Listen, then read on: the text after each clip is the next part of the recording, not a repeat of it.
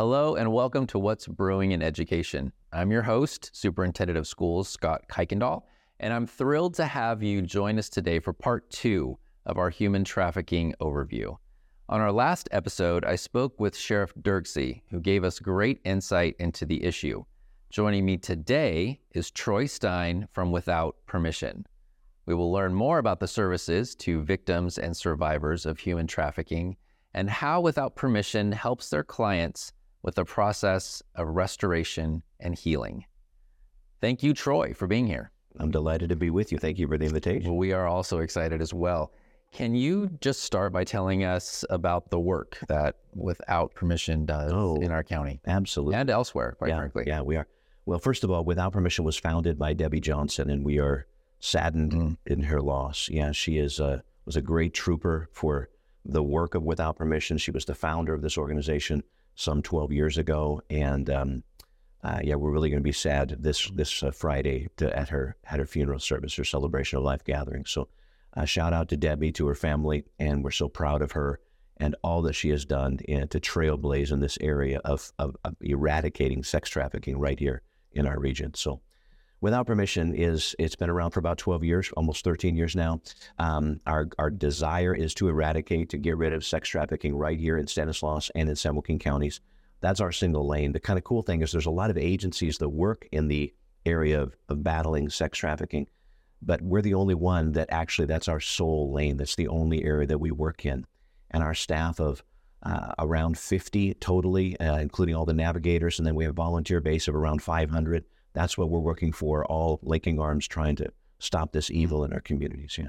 Yeah, it's it's amazing how connected you are with so many different agencies. Um, you know, we talked a little bit about the fact that you know you've got um, you know you've got staff that are actually going into the juvenile hall, and you know the juvenile hall is one of uh, one of the programs where the county office of education is providing um, you know education, high school diplomas, like all of those things. So that's fantastic. And then not too long ago, I had the opportunity to talk with Sheriff Dirkse Yes. and uh, obviously uh, your name came up as well, right? Without permission and just you know all of the work. And I know that's not the only law enforcement agency that that, that you're working with, but um, it is a very um, it's powerful work that you do. Yeah. And uh, and I'm, I'm great that we can we can talk about it a little bit.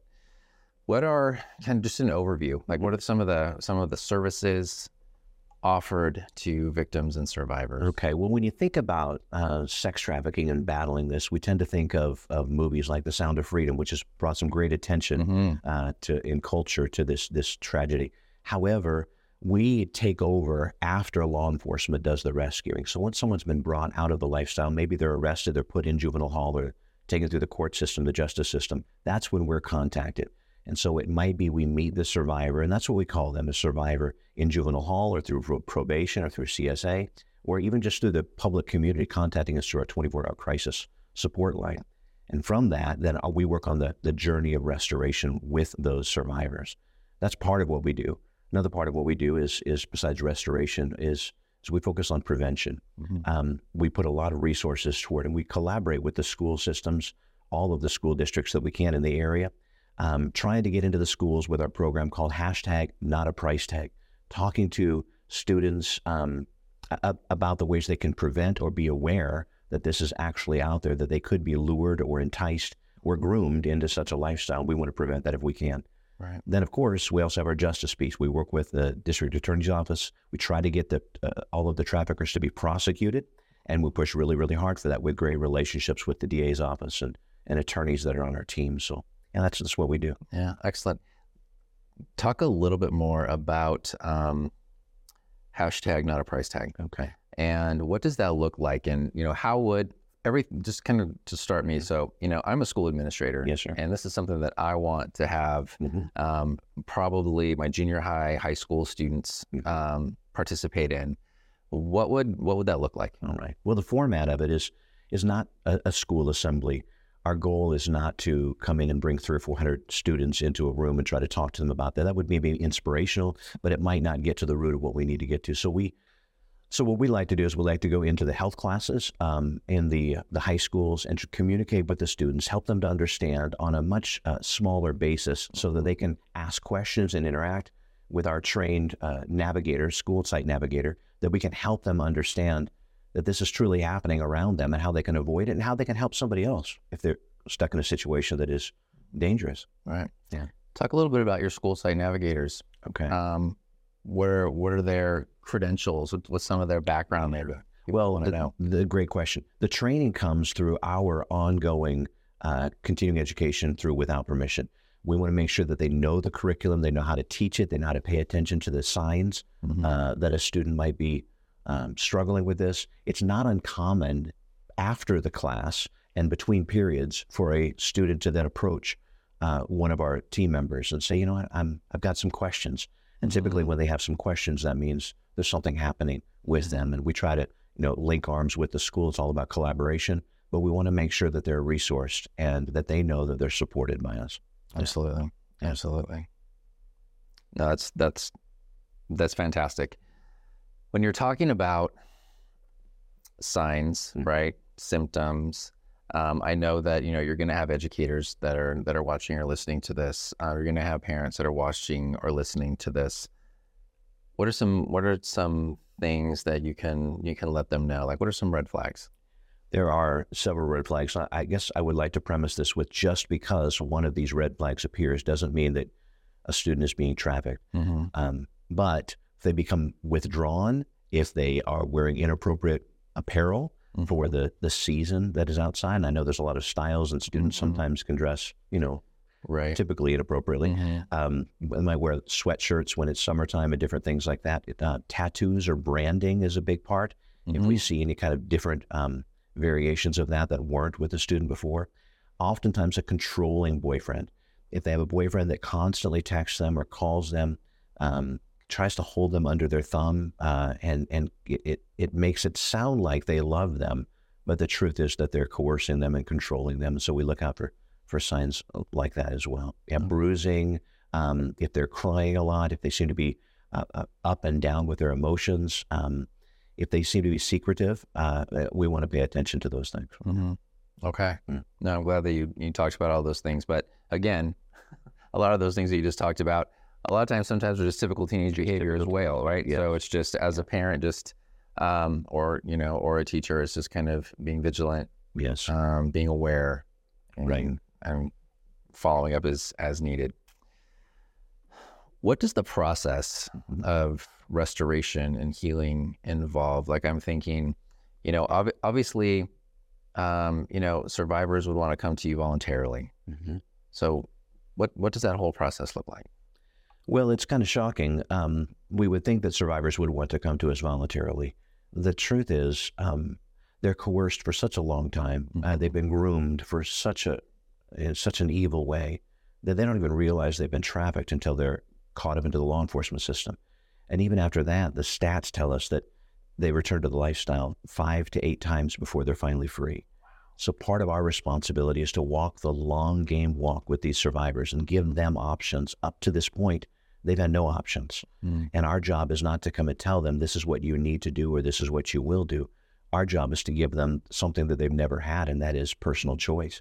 And so we restore them on the journey through. We have a day center that's at a confidential location that they can come and enjoy uh, kind of a normal home life. Uh, they can experience counseling that we offer them at, at no fees. They um, through a professional organization.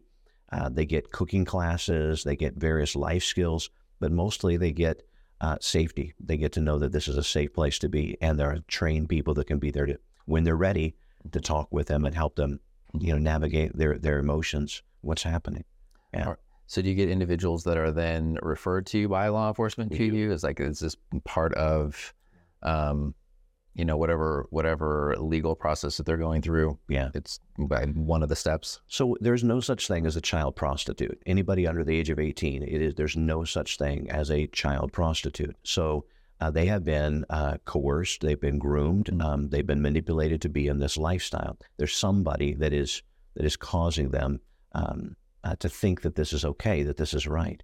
Um, we've even had survivors come and tell us, um, you know, I I thought that um, if I didn't make my $700 by the end of the night, 14, 15, 16 year old kids, um, that he was gonna he was gonna kill me. But I knew that if I did, that he would let me live another day. Who who feels that way? That they would be let to live another day. And so our job is to help them see that they do have choice and they've got power in their own life and that they can be healed and that they can be restored. So we start with right where they're at. We, we try not to go, uh, try not to go too far. Mhm. Like the educational component is huge. We want them to get an education. We want them to become um, self-sufficient and a good, productive part of society. But oftentimes, when they first come to us, that that isn't the conversation they're ready to have. They they need a they need a cheeseburger. Mhm. Uh, They they need something to eat, something to drink. Mhm. They need to know if they lay down, they're not going to be assaulted. Uh, uh, they need safety, and so we provide that for them. Yeah. Wow. How prevalent is sex trafficking in this area? Well, and it's really sad, but we're in what's called, there's a three tiers of what's called the circuit. The circuit is a national circuit um, where traffickers will, will move the product, which are human beings, across the nation, oftentimes through the, the, the I 10, the southern portion of the United States, uh, the I 80, the central portion, and then the I 5. Those are the three major thoroughfares. Well, we're right in the middle between the 80 and the 10, and the 5 connects it. So the Central Valley isn't just a part of the national circuit, it's part of a regional circuit, a statewide circuit, and the local circuit. The local circuit is between San Francisco and Sacramento and Stockton and Manteca Lathrop down through Modesto, down into Turlock, into Fresno. And what happens is these traffickers will move their product every single night. They'll disorient their uh, their uh, their victims, so they don't even know what town they're in. They can't reach out for assistance um, because they don't know where they're at. They don't know who to talk to or who to trust. And so, because of that, we're part of that that that circuit. This is actually a hub. If you look at what's what's uh, known as the Polaris um, map of the United States, which is um, the National Human Trafficking Hotline, uh, they mark it by various different colors, and bright red means that's where they get the most calls from. On the West Coast, other than Las Vegas and Los Angeles, we are the brightest red that there is in the Central Valley. Stanislaus County, We're Stanislaus County, right here. area. So, to give you an example, statistically, 887 survivors we've served since we began this organization from right here. 91% of those call uh, call Stockton, Modesto, and every town in between home. This is where they were raised. 181 survivors is how many we've served in the last 12 months, right here. That's a little more than three per week that uh, we have seen brought out of. This is what we don't want to do is we don't want to cause paranoia, but we do want to create awareness that this is really happening. And if I may, this is not your Hollywood snatch and grab type of uh, uh, an arrangement. This is grooming. This is systematic. These are these are our outcasts, our kids that feel isolated and lonely. And you know what? So that's about every junior high or high schooler that that we know of. You feel isolated or lonely, or like you're not connected, or you don't have a great group of relationship friends. Um, and what we want to do is we want to point this out to parents that if your child begins to act differently, or they feel um, like they're uh, don't have any friends, or they feel like an outcast, we want to lean into that and give you power to to ask them the hard questions to make sure that they know that there are people that are preying on such things. Yeah. Right, right. What kind of questions? I would a- I would ask, well, start the question with how are you? Um, how you doing? Are you doing okay? Tell me about your friends. Tell me about what what happens between the classes at school. Can you can you share with me what's going on? As a dad of you know we raised seven kids. Uh, they're all adults now. Um, I had a full head of hair before, but Yeah, it happens. yeah, Uh-huh. as as a dad, um, I remember that it wasn't just the questions to ask, but it's the timing of the questions. I had to be prepared to talk to my teenagers when they were ready, and so it might have been when I'm dead dog tired in the evening and they just want to talk, and I'm like, I got to dial in here, or in the car on the way somewhere, and I've I've got to get where I, from point A to point B. But all of a sudden they want to talk. Take advantage of those moments and talk to your teens. Allow them to express open-ended questions in, in how do you feel about that? What did you think when you heard that? Questions like that, and then you filter that as the adult because because they can't filter those things necessarily at their age. Right. Mhm. Now you are a, you have daughters, correct? I have four daughters. Yes. Right. Okay. So you're so you're coming from a place where yeah you're you're experienced Yes. you know with with having daughters and and being that dad. Um, what kind of encouragement? I mean, just just for other dads out there. I mean, what kind of encouragement or advice can from that aspect Yeah. you think you can give folks? Well, um, my daughters, um, uh, there were times that they wanted to open up and, and talk, and there were times that they, they didn't. And so I would, uh, out of humor, I, I would go into their room at night and I, I just say, Well, I guess I'm here. I'm not leaving. I'm not leaving until we have some time together because I miss you. Um, and they knew that I led a very busy lifestyle, like everybody probably does out there. But they were and still are my top priority. I'll just tell you this on a personal note. My oldest daughter just turned 32 yesterday, and I still they they stay at their own families, and I still take them on biweekly daddy daughter date nights because that's what they want to do. So Right. instilling that time with your kids, making them a priority, um, it doesn't mean spoiling them, Mm-hmm. but it means giving them your undivided attention, letting them know that I'm here no matter what happens. I will always be here for you. Yeah. That's great. What about um, those of us um, who have sons? And I know that primarily when we're talking about sex trafficking in the area, we are talking about young ladies and women, but that's not exclusively No. what's what's happening. 35% of the trafficking victims in our region are boys. The youngest, uh, uh, the youngest survivor that we have worked with is an 11 year old boy who was trafficked by his grandmother. She dressed him up as a girl. She sold him for sex up to six times every single night to support her meth addiction. Boys are also trafficked, and uh, we got to pay attention. The challenge with boys is they're not only trafficked, but they're groomed. They're groomed familially by their parents, oftentimes, but but maybe by culture, society. Um, that you know, sex is something that, to be had, to be conquered.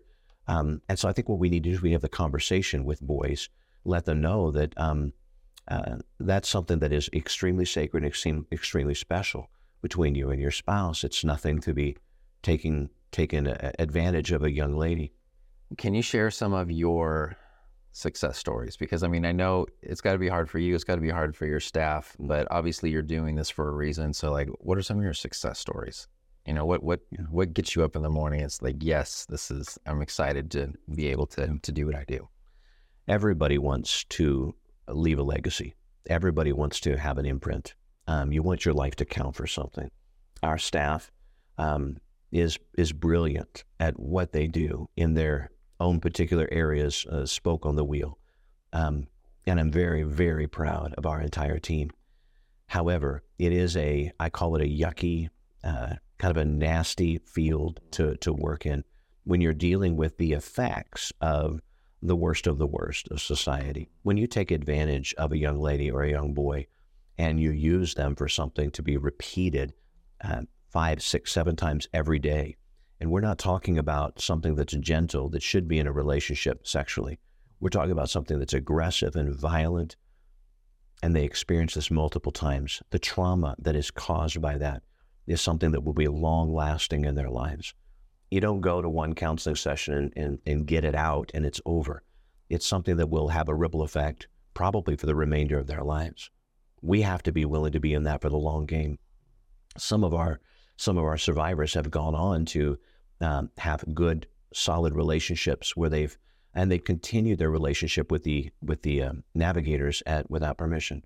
I was told by a couple of our staff members that they recently went to the hospital and they were asked by one of our survivors, "Would you be in there while I give birth to my child?" Wow. They and this is after this uh, survivor has been out of the industry and, and rescued and been through the restoration process. But she has such a close connection with the people that have worked with her for so long. that She wanted them in the in the hospital. That's a success story to me. Yeah, no, that's absolutely beautiful. Mhm. That's absolutely beautiful. Mhm. I'm going to ask you this question. You may have already answered it. Okay. Um, but what do you find to be the most rewarding aspect of your work? Oh. Mm.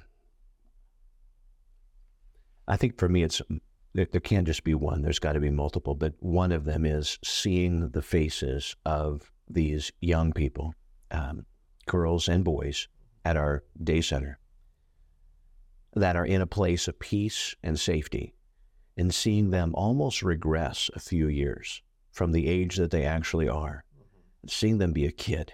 Right. Just- Because that was, I mean, they've had years of their life basically stolen stolen. Yeah, absolutely. Yeah, ripped away. And now they get the opportunity to to be a kid again. That's that's a blessing, and also seeing the uh, the team members that we have serving um, these survivors, and also that are in juvenile hall or in the, in uh, working with probation or perhaps even working with um, CSA, um, as they work with these students who don't know that that anything's wrong. Um, when they get a breakthrough and they get that moment of, oh my goodness, I have, I I am a victim. I'm a victim of my circumstances. I'm a victim of this this evil. The question we have a lot of girls ask is, why would he do that to me? Mm-hmm. I don't think that's a victory. That's nothing to celebrate, but it is it is a point of, of transition for them in their life that they go from this uh, angry, uh, hurt, abused phase to a place of okay, now I can begin the redemption, the restoration process. Yeah, It's got to be so difficult because I'm just thinking of the betrayal. Yeah. And when they realize and they recognize Yeah. the betrayal. I mean, in Dante's Inferno, like the lowest level of hell is for betrayers. yeah, And I I can't help but think that that is just that that has to play into um, just the trauma when when they recognize that I wasn't loved, I wasn't cared for, and I was betrayed, and now everything that I thought um, is is now just been kind of upturned, and now it's it's chaos, and I've got to figure out kind of this this new reality, uh, you know, moving forward in my life. That's got to be just such um, a difficult thing, and I'm sure that it. Well, I know. I mean, it, that it's amazing that your staff is there Yeah. to kind of kind of pick people up where they are and help them move forward with this. every teenager goes through a breakup. uh, right? And, and their their heart is broken, and they feel devastated. Um, but when you've had a Romeo pimp or a boyfriend pimp that makes you believe that that that you know you're the apple of their eye, that you have that you are loved and you're protected, and they've used and abused and groomed you, and then you discover later on that you weren't their only one; they had six or seven others that they were grooming and that they were the boyfriend of, and they built what's what's uh, called a stable of of prostitutes, which really aren't. They're survivors, they're victims in this evil industry. And you would do anything for the one that you love. And that's really where it begins. And so when you think about the trauma that comes out of that, how can they trust someone else later on in their journey that truly does love them? Yeah, the, these are ripple effects that we don't know. We don't we don't know. But we do believe that um, in the power of redemption, and, and we believe in the power of what God can do as well. Absolutely. How can people help? How can people support without permission? Well, there's two major ways. Number one is we need volunteers.